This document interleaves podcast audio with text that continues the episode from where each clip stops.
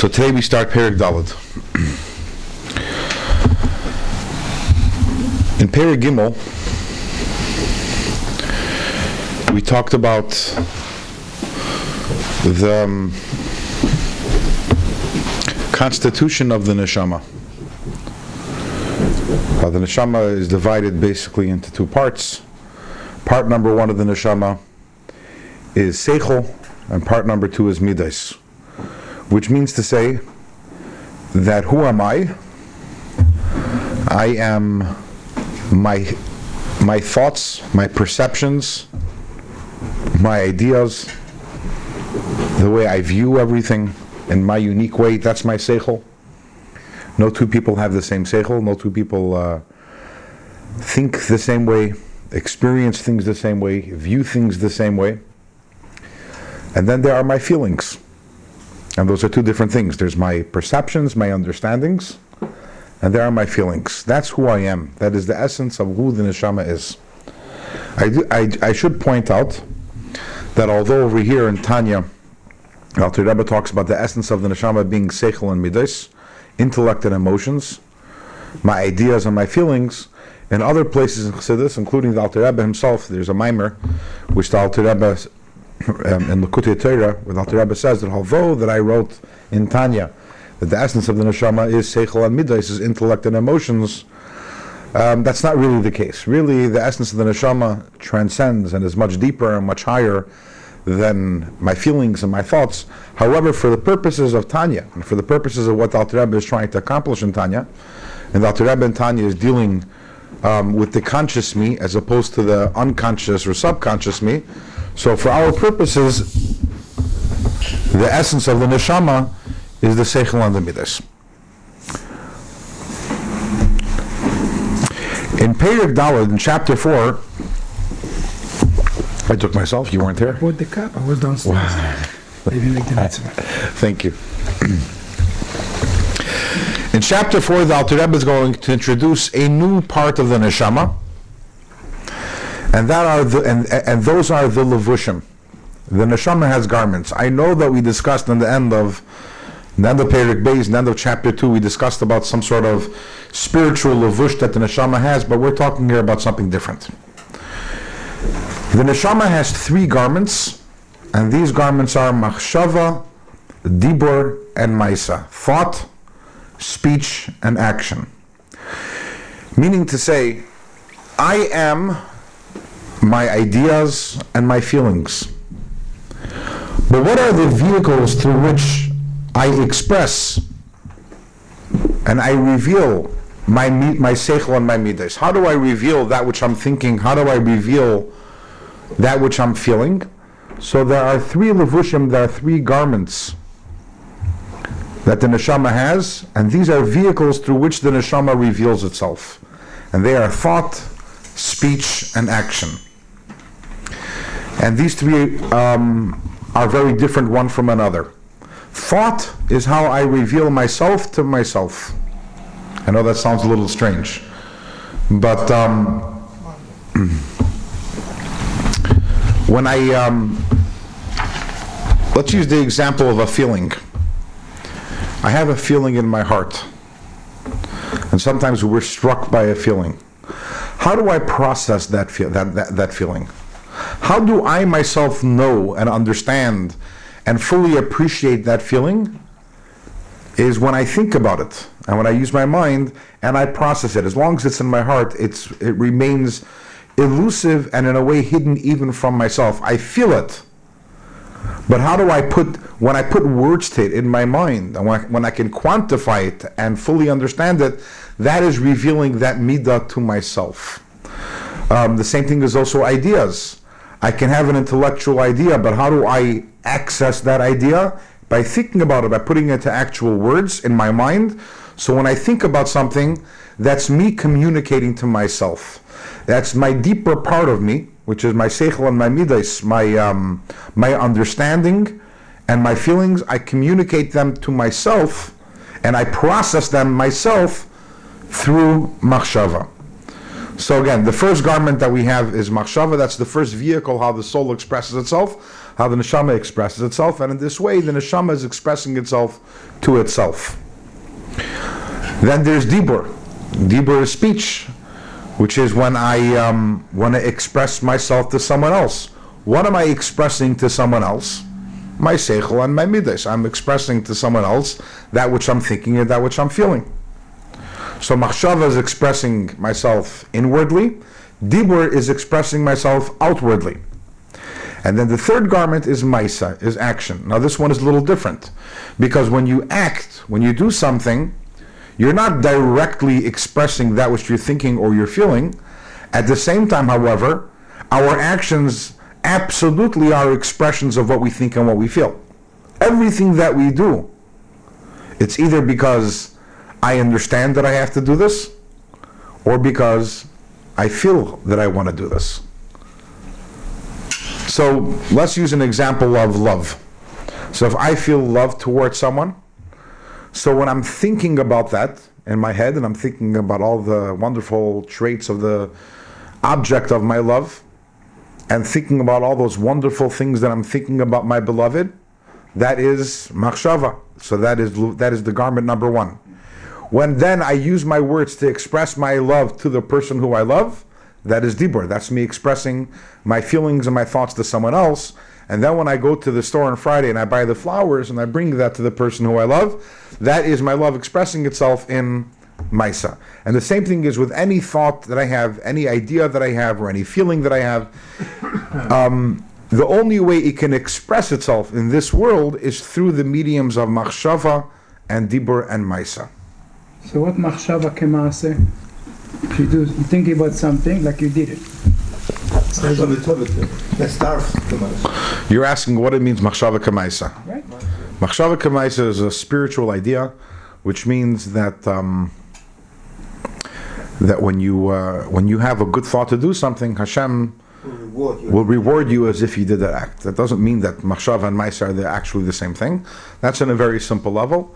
And in the chapter 16, the Alter Rebbe is going to give a much deeper understanding in Machshava Teva Kadosh Baruch Hu Maisa. But we all understand Machshava isn't Maisa. So whatever it means, it doesn't mean literally that Machshava is Maisa. And these are called garments. And the, ana- the analogy, the mashal of garments is very interesting. We spoke about this a few shiurim ago. On the one hand, um, usually we can look at a person's garments and we can see it and we can tell a lot about the person. We can see a lot about the person. You know, we give examples. You know, person is dressed in a police officer's uniform, a doctor is dressed in a doctor's uniform, um, etc. But it's not only in terms of uniforms, but also, and obviously a Yid is dressed in a, a Yiddish uniform, but it's more than that. You look at a person and are they dressed, uh, are they kempt, are they unkempt, are they dressed stylish, are they, you can tell a lot about a person through their clothing, because a person expresses themselves through their clothing, which is why clothing is such an important and big part of the lives of so many people. However, if anyone over here has ever served on a jury, so uh, on a criminal case, so you can have a defendant who's a lowlife, but they make sure they dress him in a very, very nice suit, and he looks like a business executive, and he's sitting over there in the defendant defendant's box. The point is because clothing, you know, the, the way a person's dressed absolutely impacts the way that we um, evaluate a person. But as we all know, those clothing, that isn't the person. So that's the inter- interesting thing about clothing. On the one hand, clothing usually does express who a person is, but it doesn't necessarily have to. You could put on clothing that doesn't fit you. You can put you could put on clothing that doesn't fit you physically, that's too large or too small. Um, or you could put on clothing which don't fit you spiritually. In other words, that not, they're not they don't really express who you are. I mean, I can come wearing a t-shirt and uh, and jeans, right? We can all do that.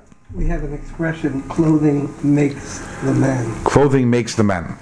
But that's that, that, that's true somewhat, but not completely. Right. But it's not, in other words, and uh, it's definitely true that clothing makes the man. Well, what does that really mean?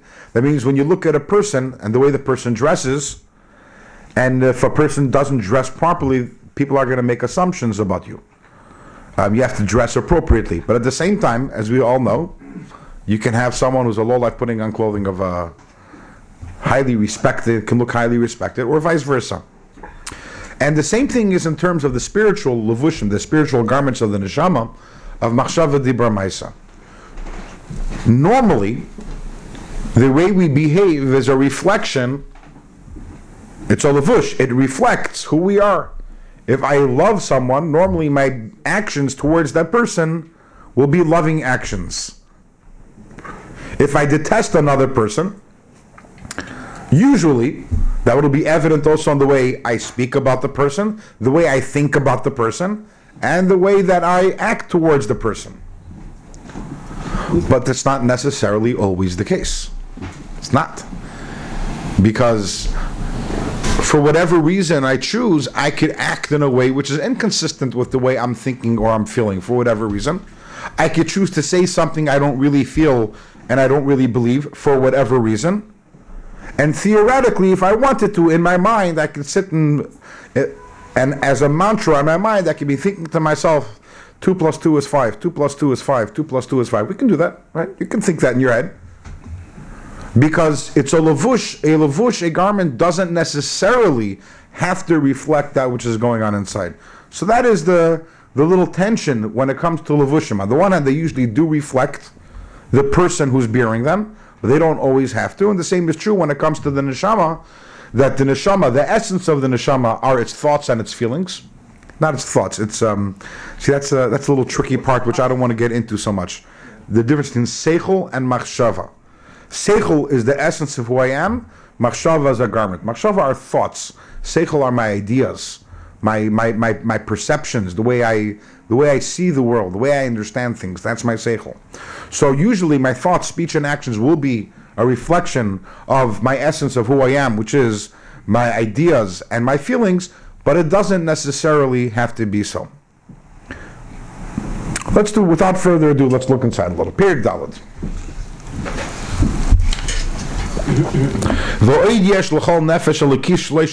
In addition to the, es- the essential character traits of the neshama, which we spoke about in last chapter, every nefesh elokis also has three garments. Shehem, and they are machshava dibur maisa, thought, speech, and action. And because over here we're talking about the neshama, we're talking about the garments of the neshama. So what are those garments? Those would be the thoughts, speech, and action shall taryag mitzvahs atayra of the 613 mitzvahs. When a person does an action, does all the mitzvahs which require action. Ubidibur and uses his speech who osek befirush befirush kol taryag mitzvahs He's involved in speaking about all the 613 mitzvahs and their halachas. Uva machshava and in thought who masik kol masha hasig. He works to understand everything he couldn't grasp and everything he could understand. Beparde satira in all four parts of the Torah, pshat, remes, drush, and sod. Hare, when a person does this, hare klolus taryag evre nafshe, then all the 613 components of the neshama, mulubashim, are invested betaryag mitzvahs hatayra in the 613 commandments, mitzvahs of the Torah. So what's every nafsha? What's what's what what is uh, every nafsha? You have a vorum. How's that related? Right. The, the neshama, even though that we spoke in the last Perek that the neshama is divided into 10 components, but um, if you want to further subdivide, every neshama is comprised of 613 um, components, which correspond. This is um, a primary um, theme in the teachings of the Arizal, that every neshama has 613 parts. And every part is related to a specific mitzvah. And every single neshama has to do every single one of the 613 mitzvahs in order to rectify all the 613 parts of the neshama. And that's also the reason for Gilgulim, for reincarnation. That if a person did not fulfill all 613, then, they, then that neshama or a spin off of part of the neshama has to come back down to fulfill the rest of the 613 mitzvahs. Right. It's uh actually that's the word that Arizal uses 613 um, nitzutzim, sparks. But in here he, he refers to them in anthropomorphic terms as the 613 limbs of the neshama. Sorry? If you're not a kohen, you can't do, uh, So, yeah, that's technical questions. You want to know if a person is a kohen, how that works. or if you- if you don't- if you don't- if you're not living in Eretz Yisrael, If you're not living in Eretz Yisrael, well, first of all, that's why. First of all, that's why they're Gilgulim. You're right. Because I can't do every single mitzvah, so therefore I come down, almost every neshama comes down numerous times, so they can have, in numerous circumstances, in order to be able to uh, fulfill all the mitzvahs. And in fact, that's also given for one of the reasons for Tchias Amesim. so if a neshama was never able to do those mitzvahs, which are totally in Eretz Yisrael, so all the neshamas can, can come back for that also. There are certain mitzvahs, for example, what it says, the mitzvahs of the king, that the melech is, the melech uh, is moitzi, all Klal Yisrael. And there are certain, you know, husbands and wives, uh, that's one neshama, so they do mitzvahs. So you, you don't have to come down as a man and a woman to do both mitzvahs. That, uh, that uh, is one, um, uh, it's a little tangential. It's not really related to what we're talking about, but since we're talking about the 613 parts of the neshama, so it's somewhat, it's somewhat relevant, right? So when a person, the point over here is that when a person uses their machshava and their dibra and their maisa to uh, do Torah mitzvahs, so then what you're doing is all 613 parts of your neshama are invested in the mitzvahs of the Torah. So what we have over here is interesting is that the neshama, in order for it to do Torah mitzvahs, it needs the levushim. Well, it's like a conduit, you can use the word conduit. To have access to do the mitzvah. Right. So this is this is this is going to be the interesting interesting conflict in our Perek over here. It's What's more important, the person or the garments? You know, if you're going and you if someone's going to need an operation, would you rather the doctor in jeans, or would you rather the the janitor wearing the doctor's robe? You know, obviously the doctor in jeans, right? Because the garments are very important, but they're not. They're not that's not that's not who you are. You're not your garments. Your garments are how you express yourself. They're not who you are. By, I, by way of example, um, let's say let's say we had we hired over here the Rabbi, Rabbi Talbert hired and sat, sitting next to me was a professional mime. A mime is someone who copies, right? A mimic. Mine is, uh, Oh, just time. Okay, but someone, someone's sitting here and is mimicking me. Every, every every move of my hand, every time I take a drink, and every word that I'm saying. And as I'm sitting here, sure, he's copying me exactly. In machshava, okay, machshava you can't copy unless he also happens to be a mind reader. But but let's say theoretically, even he's able to copy my thoughts. In other words, not. What percentage? Uh, what percentage is he me at that time?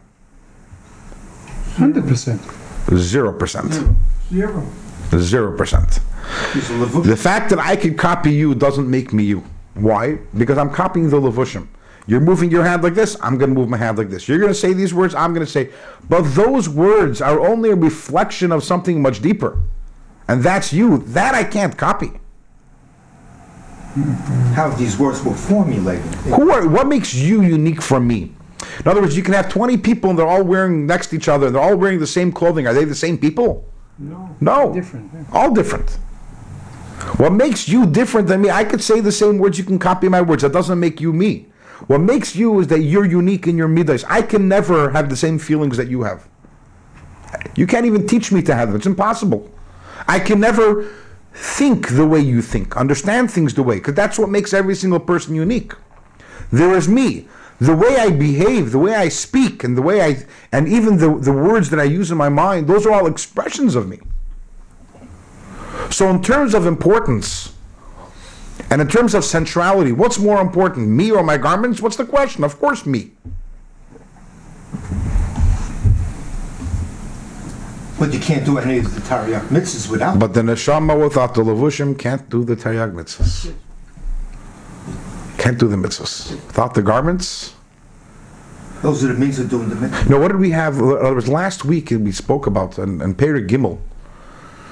The neshama can love Hashem because that's midas. It can understand the greatness of Hashem, but that's not mitzvahs. Not mitzvahs. And Yiddishkeit, as we all know, is not about loving Hashem and understanding Hashem. Those are components of Yiddishkeit. But someone, It's also a mitzvah. there, it's a mitzvah also, but someone who sits in a monastery and he's involved in contemplation and love, that's not a yid. I mean, the person might be a yid, but I'm saying is that's not uh, that's not what Yiddishkeit is all about. And which leads us to the question, just one second, why are levushim so important? In other words, Yiddishkeit seems to be all about the levushim. Why? Because you can't do nothing without it. So who said you have to do? You mechuyev to you have it. You said the neshama needs to be, you need a tikkun in the neshama. You have to- Just one second. You want to? I'm sorry, go ahead. Yeah. It Sorry about that. based on our discussion, it seems that Nafkamina is Olam Haba, Olam Haza. In Olam Haba, we always say there's no mitzvot, it's just the neshama taking in the, the, um, taking, connecting to Hashem. Basking in the radiance of Hashem and Olam Haba. Just a, a, a, a, a, with somehow, and we've never seen it, we can't really, but we have the idea that in this world we do mitzvos to connect to Hashem. In the next world, without mitzvos, somehow the neshama still can, can, can have an intimate relationship with Hashem. That seems to be the difference from what we're saying. He seems to have a point there. Because you can't do any mitzvahs. Do you have the whole? Do you have? When you're dead, Do you have the whole Perik Dalit over there in your copies, or, or is just part of the Perik? Maybe We have the whole parak Dalet. Okay, so page test, second to top line. levushim. V'lachein amru, yafa sha'achas b'tshuva ma'asim tovim be'elam hazem akol chayel maba. We're, we're, I mean, I, I don't want to talk about this right now because this is we're talking about later on in the Perik. But no, the connection that we have, we make with Hashem is over here. In fact, in Gan Eden and Olam Haba, the only thing that we're doing over there is enjoying the connections with Hashem that we created over here through our mitzvahs. So we got to do something in this world. So it's all about the levushim. It's all about, but why? Why? Why does Hashem and Torah mitzvahs make levushim?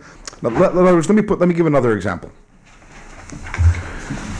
We're talking about our relationship with Hashem over here. And we know in Besari Ech Zalika, one of the best uh, examples that we can use for our relationship with Hashem is the Shlomo HaMelech. He wrote a whole sefer Shir Hashirim. The relationship between the husband and wife is um, metaphor. a metaphor for the relationship. In other words, Shlomo Melech thought, what's the greatest love over here in this world? And he applied that to Hashem. Obviously, our love for Hashem is on a much greater level, but that's that was the metaphor he found. And in our relationships, using the marriage relationship as an example, we have both of these ideas also. There is the essence of the relationship, which is the feelings that husband and wife share for each other, and which is also the thoughts that the husband, in other words, the respect, the esteem, the way they view each other.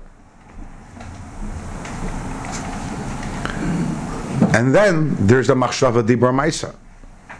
There's how they speak to each other. There's how they behave to each other. Those are those are expressions of the way they think and feel about each other. Now, in a relationship, which one is more important? The thoughts and feelings, or the speech and actions? Speech and that. Thoughts and Machshava. feelings. Speech and actions, Thoughts and feelings. thoughts and Yeah, but feelings. you can't, the essence. Yeah, but you can't I would see say that they're in both somebody. equal, as a matter of fact. Sorry, I would. I would change, say they're both equal. they're both equal. Because if you have good thoughts and feelings, but if you mice them on, the- on a low tone, what's the point? It has to be a, a, a a corroboration. So, what would you think um, a wife would want more? Would she rather, if, if given the option, her husband should truly respect and love her, but not give her flowers? Or the husband should give her flowers but not love and respect her? In fact, one second. The flowers are only important if and when they're reflections of the thoughts and uh, uh, and feelings. So the thoughts and feelings are definitely primary. That's it. In other words, the thoughts and feelings in and of themselves are valuable even without anything else. The flowers without the thoughts and feelings are nothing. But you have to express your thoughts and feelings. That's true. And that I can't read your mind.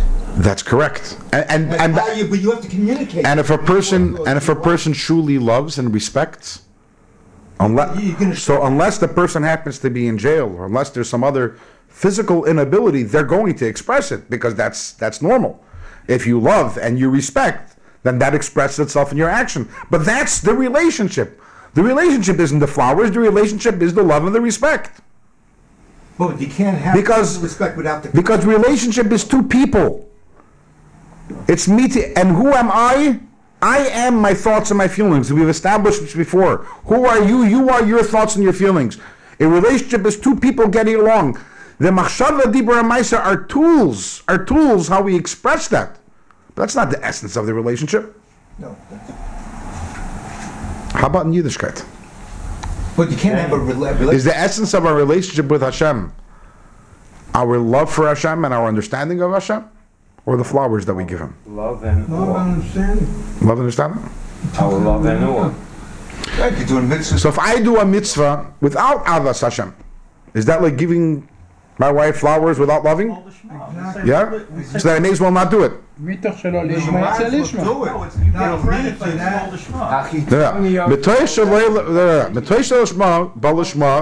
All that means is, in other words, if you're arguing it the way you're arguing it, that yes, this itself that I'm doing is worthless, but keep on doing it because maybe one day you'll get it right. Is that correct? If I do a mitzvah without ava, it's worthless? The only and its only value is that what is that if I keep on doing it, one day I'll get to do it right. No. A mitzvah is a mitzvah. See here, here we have a very interesting tension between what is most important over here. Is it the essence of the neshama, which is who I am, or the tools that I that or the tools, the machshava de through which it does Torah mitzvahs, and that's what we're going to explore as we go on in this Perek. Because and of course, by the you know you, maybe you heard the story, the joke about this. Um, this rabbi is approached talking about marriage by a husband, and he sits for half an hour by the rabbi, and he unloads about his wife, complaining at how terrible she is and how lazy she is and how awful a wife he is. She is, and the rabbi is sitting and nodding. Yes, you're right. You're right. I'm so sorry. Feel for you. You're right. Guy leaves. Half an hour later, the wife shows up, and she sits for half an hour. Right, you're right. unloading about her husband, how awful he is, and how mean he is, and how insensitive he is, and unsupportive he is. And the rabbi is nodding along. You're right. You're right. I'm so sorry. Shamish then, says And the wife turns to the rabbi and says, "Ah, "What just happened? You said he's right, and you said she's right. How can they both be right? That's impossible." So the says, "You know what? You're right." right. So by the time we finish this page, we're going to see bo- there, there's. In other words, they're both they're both very important, but we're going to learn the context of why this is important, why that's important. We're going to, and this will give us a much better understanding of our avodah over here in this world. But let's let's keep on going inside. We're holding where it says ubepratus. I think it's seven lines from the top of the page, page ches. More in detail.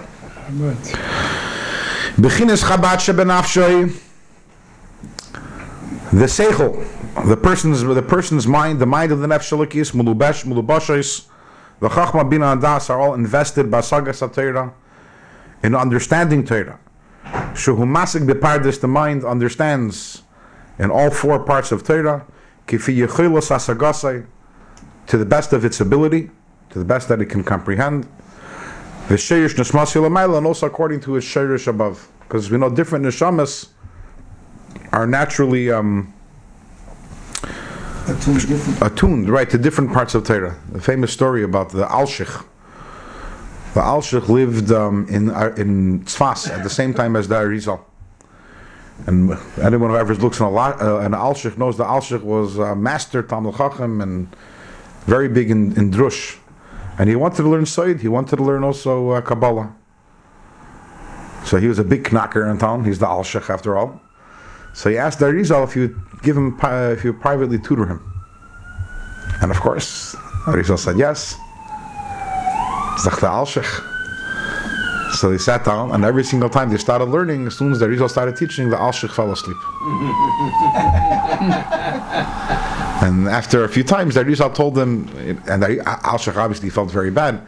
Rizal told them, relax, your neshama is from Olam Hadrush. Your neshama is a shaykh, is the drush, don't be upset. the Rebbe once said this over by Farbrengen, the story.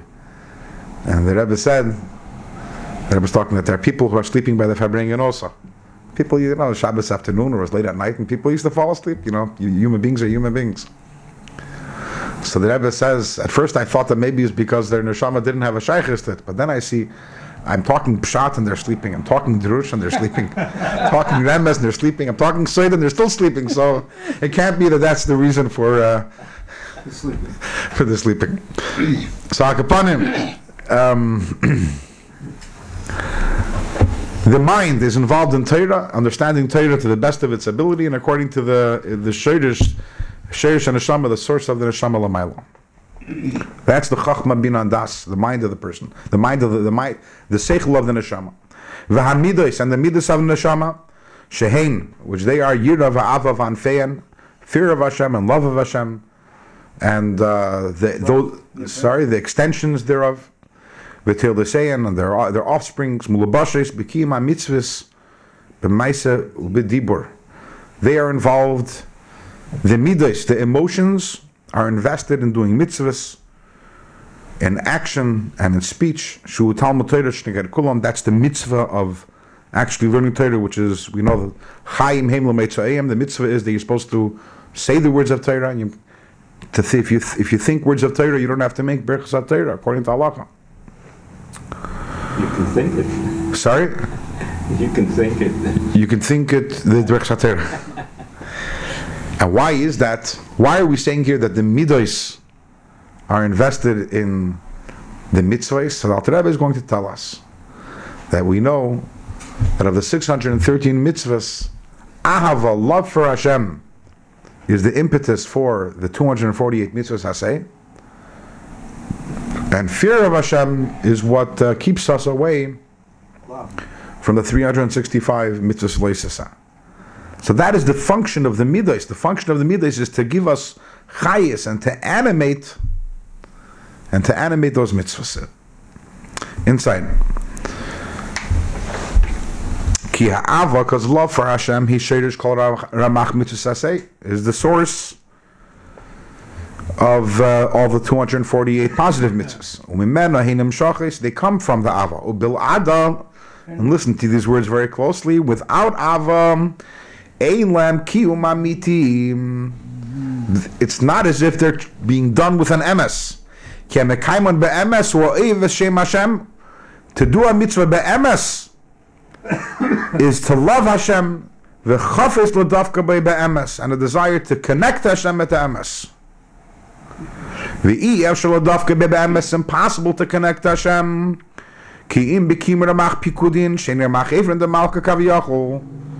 The only way to connect Hashem is through doing the 248 mitzvahs, for they are, as referred to in the Zohar, the 248 limbs of the king, kaviyachol. Commissioner Zbarba Makamacher is explained elsewhere. Why are mitzvahs referred to as the limbs of Hashem? And obviously there's the 248, 248 association. But what's the deeper connection between mitzvahs and limbs? So what is a limb?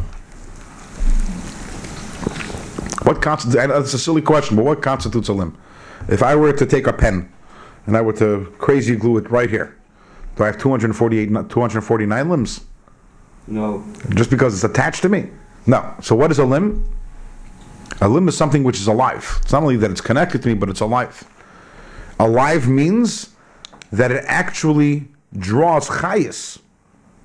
It draws vitality and life from my neshama. So two, that my two, uh, per, a human being's 248 limbs are 248. Here you might want to say conduits, conduits were vessels for the life of the neshama. Hashem's 248 limbs means how do we how, how do we draw down the chayis and vitality of Hashem? How do I connect to Hashem? There are 248 limbs. In other words, every mitzvah is a limb. excuse me. That by doing this mitzvah, this mitzvah is like a magnet, and it attracts, it brings down the chayis from Hashem, and allows me to connect to Hashem. So if I love Hashem, and I desire to connect to Him, then automatically I'm going to do the mitzvahs. Why? Because the only way to connect Hashem is through doing the mitzvahs. So how do I actualize my love for Hashem? Through doing mitzvahs. And that's why love is the source for the 248 mitzvahs. Because love is a desire to connect. How do I connect? Through mitzvahs. And Alter Rebbe's words are very powerful. Ubil'ada, without, without that Eilam Kima Miti, it's not as if I am truly doing the mitzvahs. What does that mean? That means that if Joe Schmo gives his wife flowers, but he doesn't love her, is he really giving her the flowers? No. He's not. He's going through the motions. His hands are doing it. But is he really invested in this? Is he doing it? Or is it his levushim, or just Maisa alone? It's an empty suit. To use, you know, for using the expression of levushim, of garments. If I'm doing a mitzvah but I don't love Hashem, that means I am elsewhere. I am where I am where my love is. I am where my feelings are. So to do a mitzvah with an emes means to love Hashem. If if I if I'm missing in that love of Hashem, the mitzvah was done, but I wasn't there. It's an interesting idea. How do you acquire the, uh, the emotion of love? How, that we already discussed in last week's perek. Oh, no, that no, not next week. I said last week. That was the that was das, thinking of the greatness of Hashem, and through das acquiring a love. But then, how does that love actually? How you connected with the mitzvah then? Well, if you love, how, how does the, how does one's love for his wife connect to buying flowers? It's an obvious extension. If I love Hashem, it's a byproduct. If I love Hashem, I'm going to do a mitzvah. I could do a mitzvah without love, but then before, the love goes before the doing the mitzvah. Because Ideally. is like a byproduct. ideally, which which and I, you're saying that love comes before the mitzvah. Ideally, that's correct. The ideal mitzvah is one that flows from love. Chas v'shalom to say, however, that you should wait till you love before you do a mitzvah. No, because that's very yes. The love, the ideal mitzvah is one that's preceded by love. That doesn't mean to say if I'm not feeling loving right, go back to the analogy of a relationship. But using that as a Comes Friday, one second. Comes Friday afternoon, and you're not feeling very loving to your wife. Do you still bring flowers? Sure. Uh, There you go. However, is that the ideal giving of flowers? Nope. No. It's not the optimum. That's not the optimal. But the same thing is in terms of mitzvahs. The same thing with the Eberster. The ideal mitzvah is one where I am fully invested in it, and that means that I have ava for Hashem. How about the schar mitzvah? No, ava for the schar of the mitzvah. Uh, I mean, schar mitzvah is uh, as opposed to doing the mitzvah without ava, as opposed to doing the mitzvah with ava. Is to get the same schar? Is the reward the same? Or it's just you get a lesser, Who, lesser who's talking about reward here? I just I'm wondering. The Nefesh Elokis doesn't care about reward. Nefesh Bahamas wants reward. Nefesh Elokis wants to connect to Hashem. I don't understand, but uh, but So when we get to Nefesh Bahamas, we'll talk about reward. That's a, the neshama doesn't think about that. The neshama, the neshama, its biggest reward is char mitzvah mitzvahs. It's connection to Hashem. That's all it wants. It's all it wants. What? That is the reward. Yeah. Hashem. It loves Hashem. Its biggest reward is to be able to do a mitzvah and connect to the one that it loves. Schar mitzvah mitzvah. Absolutely, char mitzvah mitzvah. yeah, it's, it's in Dirk Jonas. There you go. So,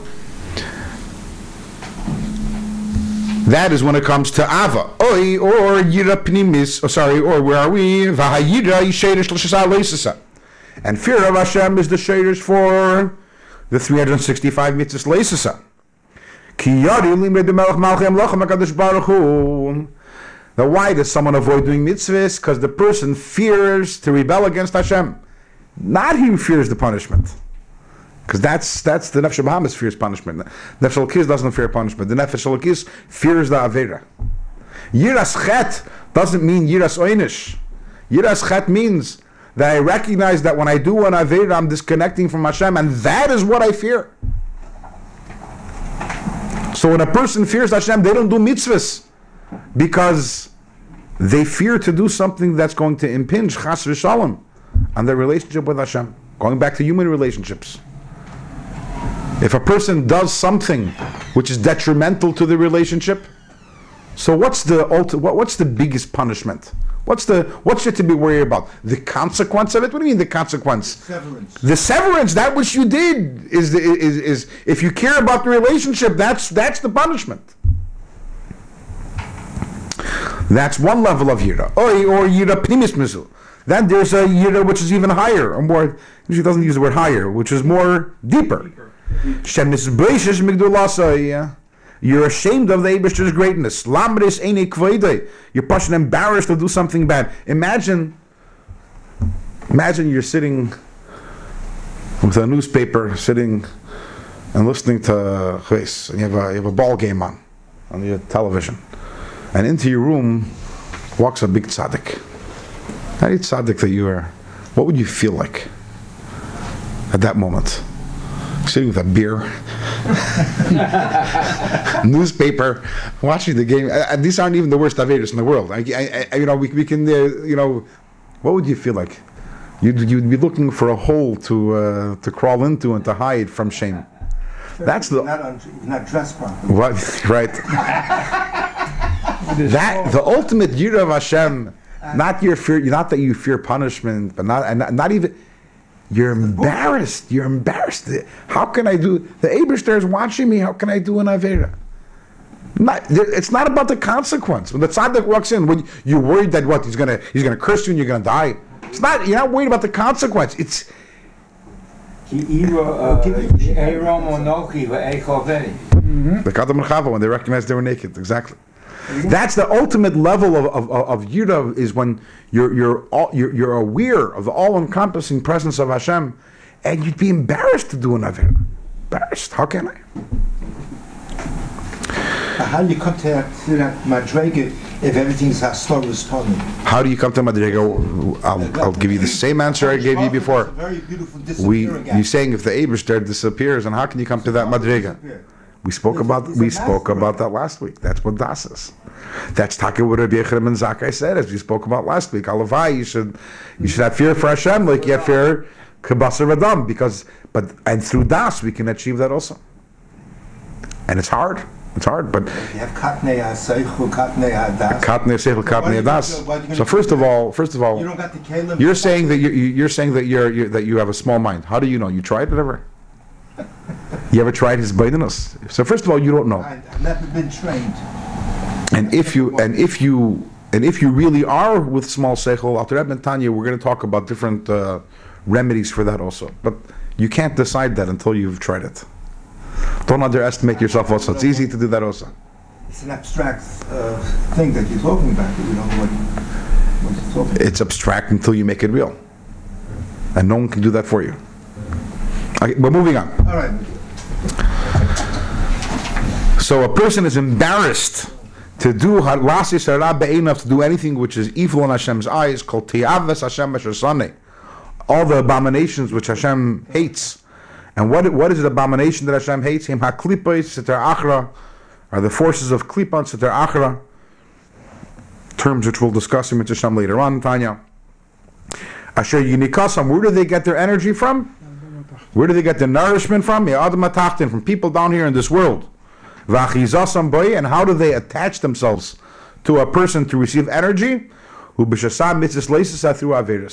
So when a person realizes that every time you do an avera, you're giving energy to the klippas, the klippas which are an abomination to Hashem, which Hashem detests, then you'd be embarrassed, pasha embarrassed to do an avera. So what do we have over here at Devila? What did we say? To summarize, we said that um, the neshama, the essence of the neshama is the seichel and the midas, my ideas, my understandings, and my feelings, what I think and who and what I feel. That really is who I am. What makes me, not you, and not you, not you. We all have noses and we all have eyes. We all, but what makes me me is my feelings and my and my and my ideas, and that is how I express myself. And the neshama, the expressions of the nefesh is through the mitzvahs, through these levushim.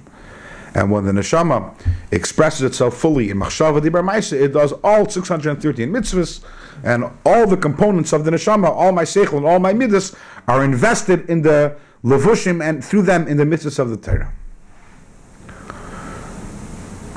V'hinei, says the Alter Rebbe, and here's we're going to get to the crux of it. V'hinei, shleisha levushim elu, matera mitzvisaha, these three levushim of Torah mitzvahs, because we're talking here about the levushim of the Nefesh the garments of the Nefesh.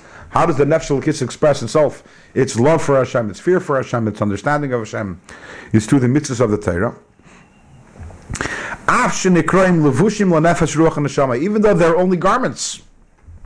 Im kol still, Gavha v'godla malasam le'ein kates v'soif. They are infinitely higher and greater and more important. Al mailas nefesh ruach neshama atzman over the essence of the neshama. It's the opposite of the way it is. This is where the mashal and the nimshal diverge and take different paths. In human relationships, as we demonstrated beforehand, in human relationships, the most important thing is the seichel and the midas. My thoughts, what I think of the other person, and my feelings. Not so in our relationship with Hashem. The opposite there is true. When it comes to our relationship with Hashem, the main thing is the levushim. The main thing is the garments. The main thing is machshava de bermaisa. Kamashikasav bezoyar, as it says in Zoyar, the eiraisa v'kutshabrichu kulachad that Hashem and Torah are one. Pirush, what does that mean? The Eiraisa, the Torah, Hichachmasa, Yiritzaini Shel HaKadosh Baruch Hu. The Torah is the Chachma, the wisdom, and the Ratzain, the desire, the will of Shel HaKadosh Baruch Hu. VaKadosh Baruch Hu Bechvedei. Sorry. The Torah is Chachmasa, Yiritzaini Shel HaKadosh Baruch Hu, VaKadosh Baruch Hu Bechvedei V'atzmei Kulachad. Hashem's desi- Hashem's chachma and Hashem's ratzon is completely one with Hashem Himself. This is something which we explored in Perek Beis and Tanya. Why? Hashem, He is the knower and He is the knowledge. In other words, Hashem, uh, Hashem, as the Rambam says, is abs chulu commission is bar le'il, as explained earlier b'Shem Rambam. Hashem is absolutely one with His chachma.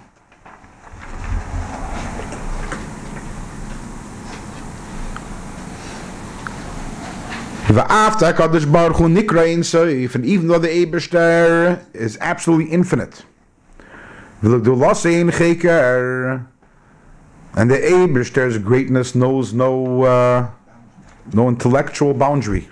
You cannot begin to, co- to conceive of it. V'les machshava tfisa beklal, and there is no mind, there is no thought that can begin to grasp Hashem. V'chein b'ritzeni v'chachmasei, there's no thought there's no human intellect that can grasp, not only you can't grasp Hashem, we can't grasp Hashem's will, we can't grasp Hashem's wisdom. Kediksiv, as the Pasuk says, in Chekel Tfunasai, there is no there is no end to Hashem's wisdom. Uksiv, and the Pasuk says, Katimtza, if you're going to investigate Hashem, will you find him? Uksiv, and the Pasuk says, Kilei Machshaveisechem. Hashem's thoughts aren't our thoughts. So the question on that is that what? If Hashem is unlimited, Hashem is infinite, and no mind can grasp Hashem. At the same time, we're saying that what? That Hashem is one with His Torah. And here's the riddle. But we understand Torah. How can we understand Torah if the infinite Hashem is one with Hashem, with His Chachma and, Hashem, and His Ratzon, and Hashem's Chachma and Ratzon are also infinite? How can we? How how do we learn Torah? Al regarding this, Chazal tell us. B'makim shata meitza gdulasi shel HaKadosh Baruch Hu, sham ata meitza an.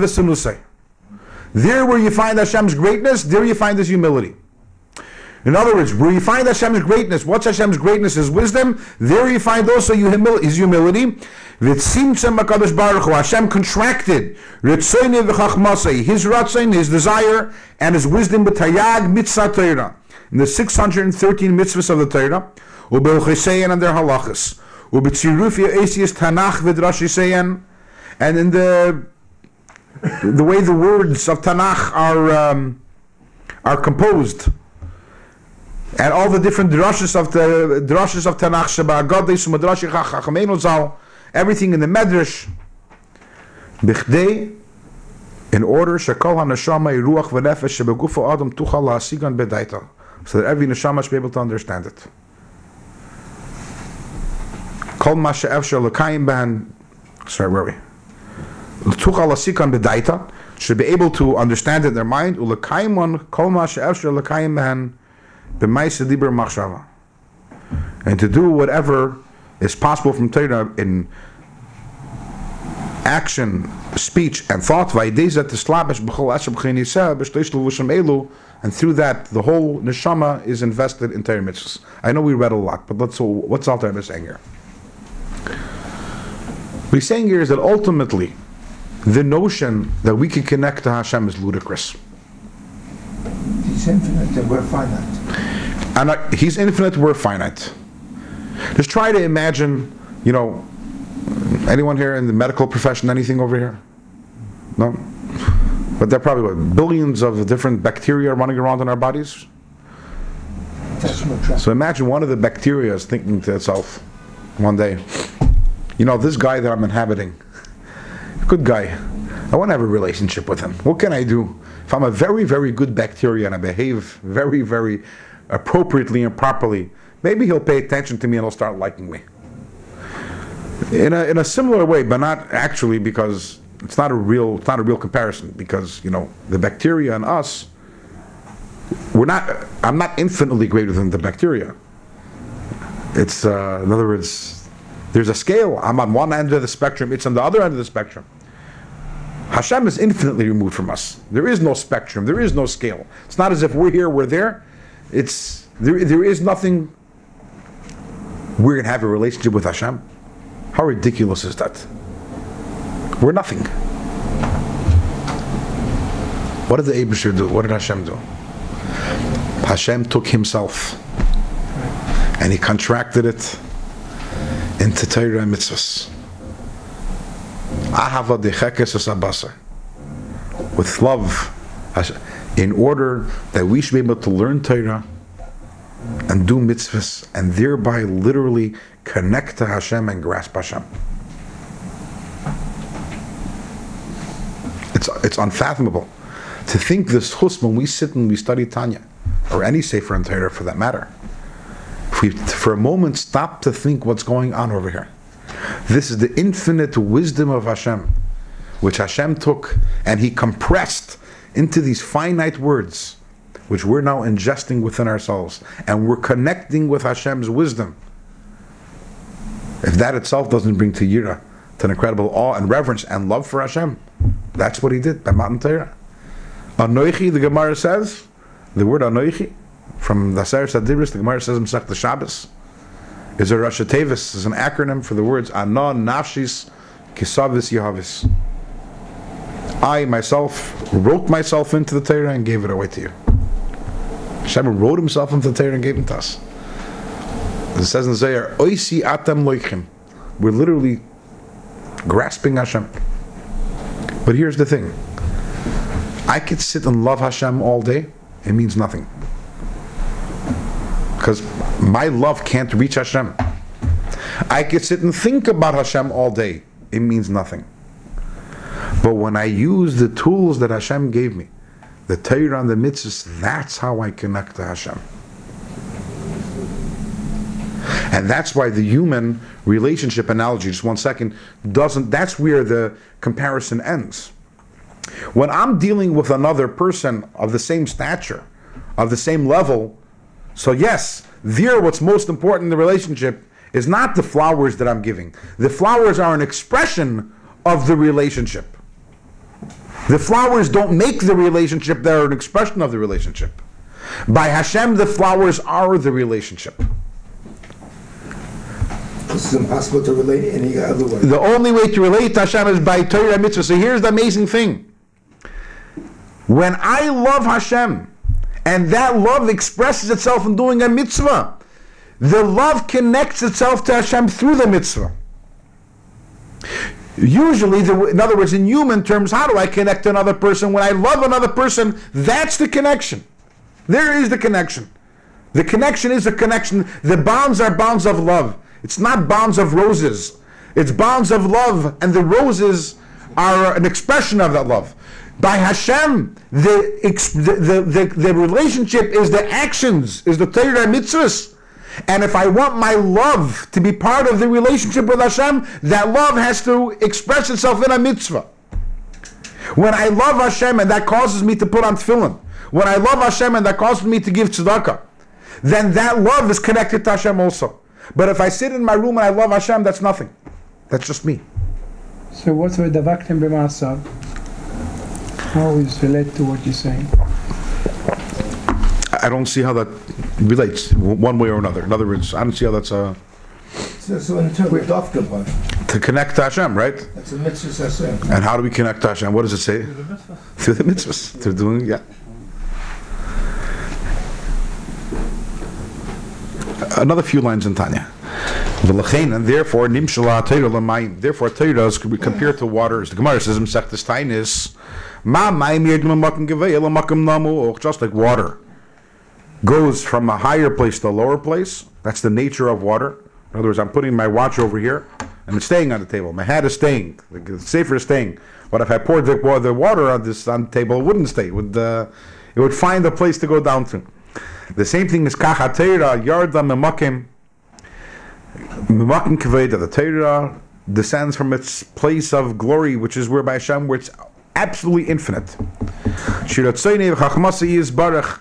Torah, it starts out as Hashem's Ratzon and Chachma, Veiraiso Kuchabrichu, Kulachad, where it's absolutely one with Hashem.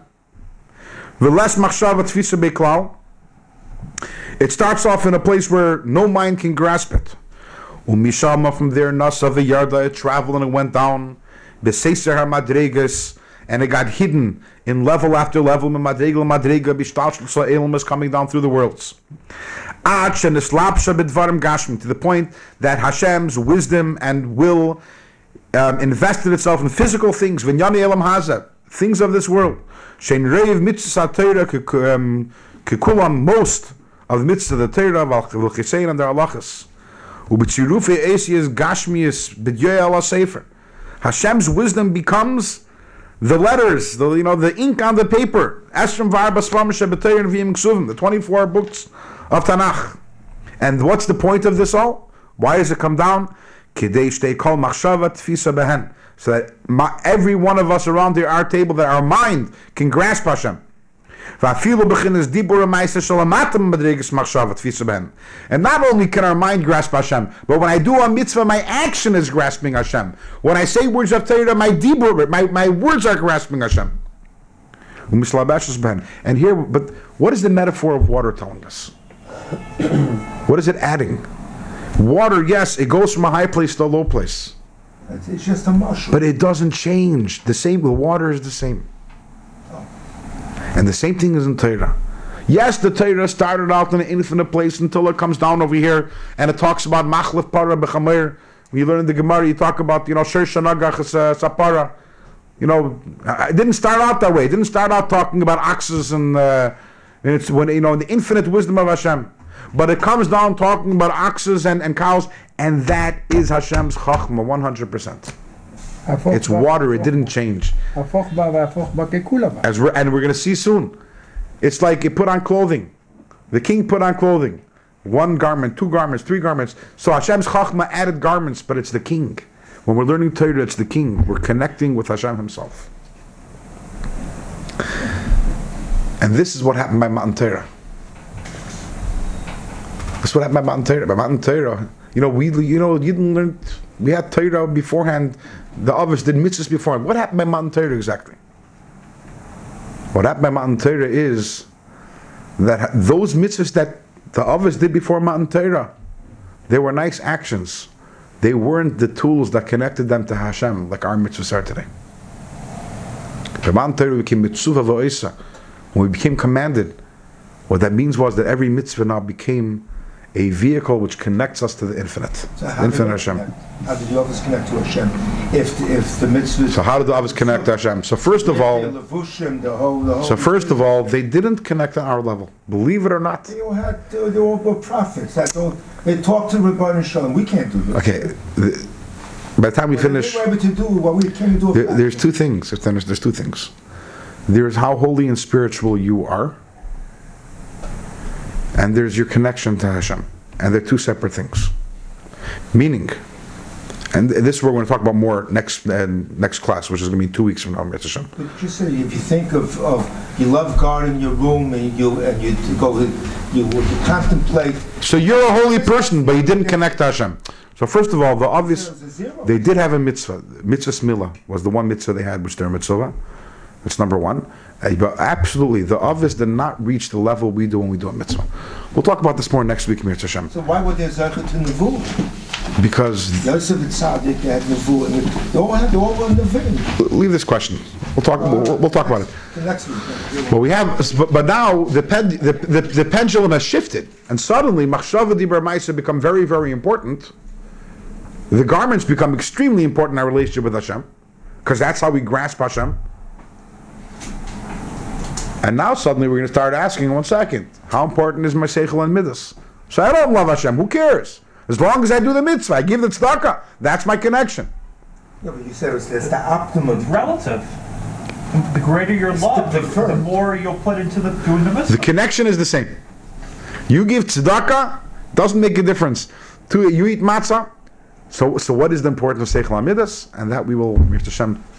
In other words, because now we have to bring it back and talk about. If you remember, I said there's the you're right, there's the you're right, and then you're both right, right? So um, we started off talking about seichel amidas. Now we moved on talking about levushim, and next week we'll move back and start talking again about why seichel and midas are still very important. Ultimately, this is Chassidus Chabad. We're not going to say that seichel doesn't mean is, is not important. It's all about chachma ben das. But what is the role it plays? If the connection to Hashem is primarily in mitzvahs ma'asis, what role does my love for Hashem and what role does my seichel play? That we'll talk about next week, uh, in two weeks from now. Next week is Nittel, so there is no class.